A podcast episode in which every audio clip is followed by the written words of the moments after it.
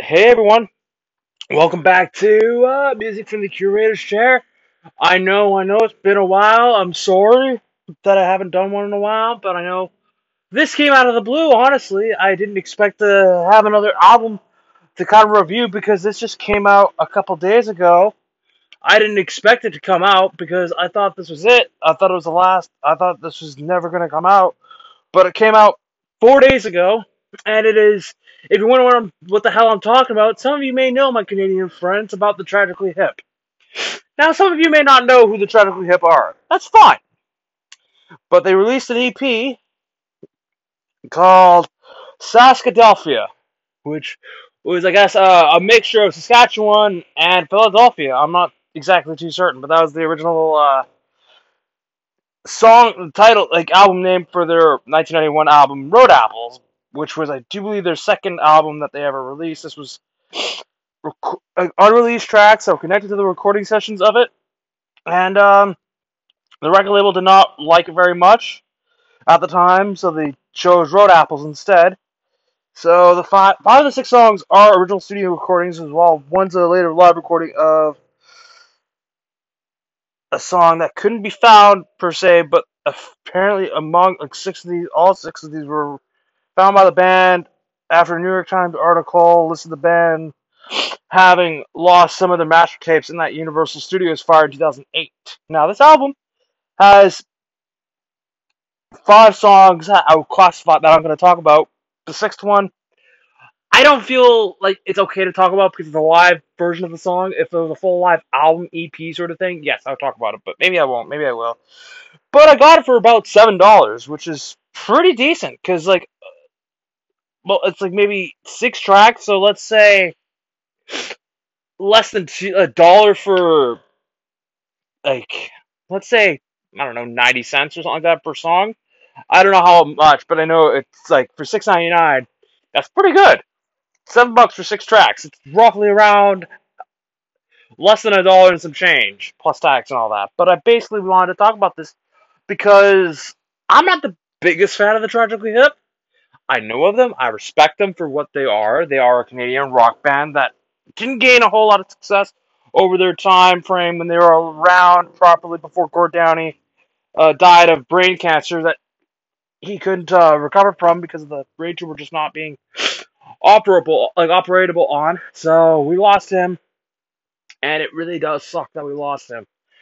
And I do mean that. It's been a couple years since he passed, but still, it hurts just to know the last album they ever made, which was dirt, like when he was going through all this heartbreak, was Man Machine Poem. That was the last album they ever did, and that was it. It, it was over, man. After that happened, it was over. It was the last one, and they went on a world tour, in eh, eh, Canada, whatever you want to call it. Like they went on one last tour, more or less. That it was all written before his diagnosis, and it's the final album before it came out. All I know is their last tour ended where it began for them. Back in Kingston, Ontario. They would no longer perform under the name. That's what they even said. The surviving members, Sour, made occasional appearances, yada yada yada. But they basically have said, without Gord Downie, it's over. We're not, we're not making any more albums. Nothing. It, it's over. The man may be gone, but you know what? He still made some great music. I can definitely say. They ended it where it began, and you know what? I'm happy they did And when they did. Even if they were still able to keep going, I just I don't know.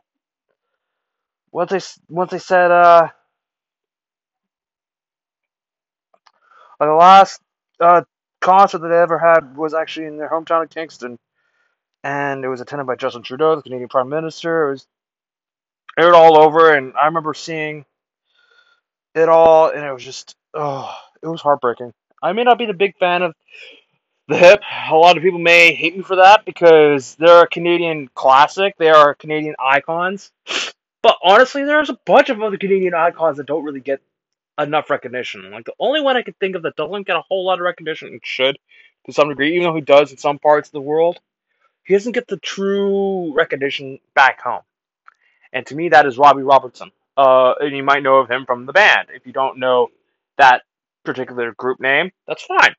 You just got to know he's made amazing work throughout his career, and his most recent bit of work that I loved was actually on the 2019 film The Irishman. For that soundtrack, he helped compose the music, even the theme song, and it's perfect. But that's that's getting beside the fact. I wanted to at least talk about this album, which is a four-track EP, well, five-track EP.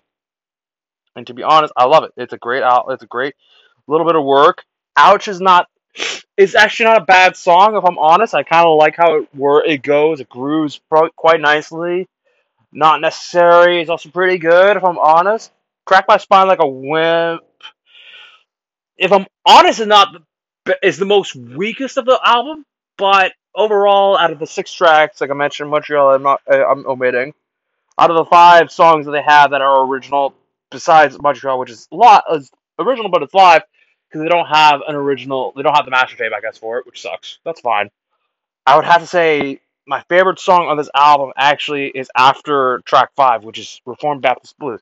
Because this one actually kind of sounds like a very bluesy, hard rocky sort of song that they're kind of known for, without any kind of elements of like ah, like no screaming or nothing like that. It's just very, very bluesy, but it's very, it's very guitar driven. That's what I like about it. And even then, most of the songs are, but even then, this album, this EP, even I'm calling it an album. I know I shouldn't be. It's an EP. I gotta say, not bad at all. Like, there's a lot of work that sounds so amazing that I'm surprised that they never released it on a compilation album of unreleased content, which I think the hip may do in the future. But even if they don't, I mean, they're probably sitting on piles of content that never will see the light of day. And that kind of sucks because I really would love to see more from this band. Even if Gord Downie's gone, it would still be nice to just see some unreleased content. Even if you don't, if you call it a compilation album, you don't make it a true, true studio album release. That's fine. You don't have to. I would like to see another version of your favorites that they released in 2006. I know some of the songs that are on there I kind of like, like New Orleans is Sinking and Bobcaygeon, because this is how I kind of got into the hip a little bit. Even though I'm not a big fan of the hip, you don't need to be like to pass the test of being a Canadian. You you don't have to be a fan of the tragically hip, from what I've been told. Because I was born Canadian, all right, and I know for a fact I was never a true fan of the hip. I knew of their music. I didn't really care for them one way or another. They weren't like a band that I sought out at all.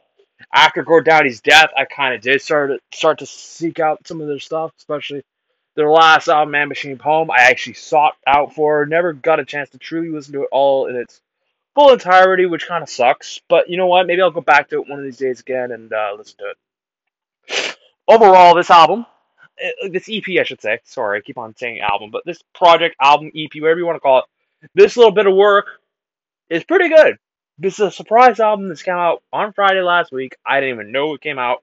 No one told me. I didn't see anything about it. I haven't been anticipating it like I've been anticipating a couple other albums.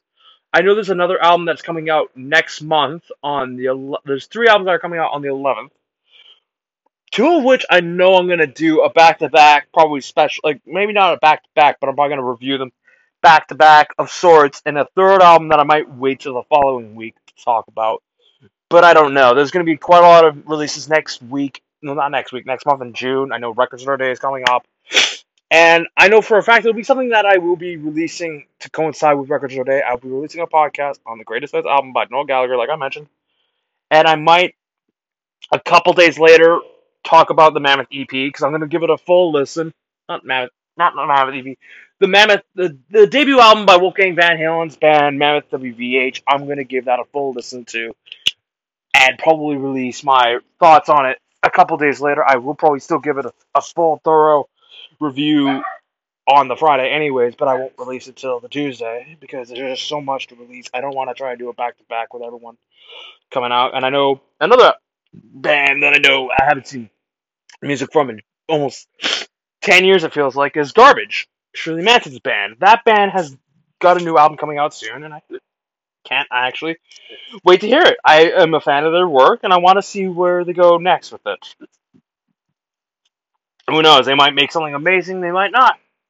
But uh, honestly, I'm happy that they've done what they've done, and I'm happy that they've made music. I'm glad that the hip has done what they've done, and after Gord Downie's death, kind of just say, you know what, it's over. Just like uh, Rush kind of just said to like a couple years ago, after Neil Peart's death, it's over. We're not doing like we were already kind of, we've retired. We're not going to do any more as a band together. It would be impossible to continue.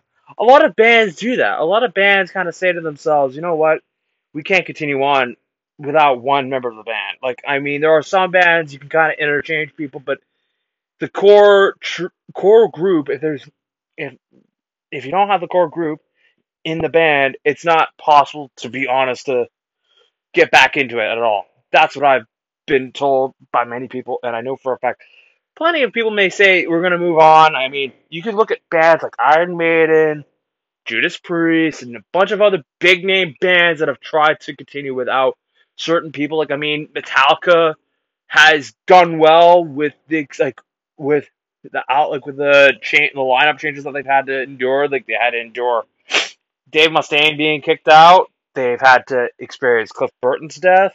They dealt with James Newsted leaving. They all dealt with something. Heck, even uh, Pink Floyd, for example, twenty-seven years or so, of sort like or so, maybe even thirty, realistically, together for thirty plus years. Only one change, one big change at the beginning, but the rest of it was solid until Roger Waters left. They only dealt with Syd Barrett, and that was it. Once it, like they had to, in a sense, for, like not forcefully leave him, but just kind of say sorry, man. Like they couldn't tell him in, in person. They had to kind of just abandon him, and that was kind of heartbreaking for the group. They couldn't do it properly. Yeah, look what happened to that. I might, you know what? I think next month, not next month, but in July, I'm going to release a, a review on my fa- one of my absolute favorite wish like, albums by Pink Floyd. Wish You Were Here, one of my absolute favorites. It's going to be a little hard for me because it is one that does deal with a lot of uh, difficult topics, but yeah, I might do that. Overall, this EP by the Tragically Hip Saskadelphia gets a solid 7 out of 10. Now, I'm not saying it's the best thing in the world, but to come back after five years with unreleased content that you've had for a couple years now, I'm sold, guys. You guys did great with it, even though it's five tracks, to be honest with me, with one being a live cut. The live cut's not as is not bad, but I just I don't want to like talk about it because it doesn't feel like if it was all studio, great, but it wasn't. But I can still say this was a great experience all around. Next month you'll be getting reviews from me for Noel Gallagher, Mammoth WVH, and Garbage, ladies and gentlemen. If you listen to this album, this EP podcast, I'm glad you do. I will catch you all next time. And remember, listeners, keep on rocking in the free world.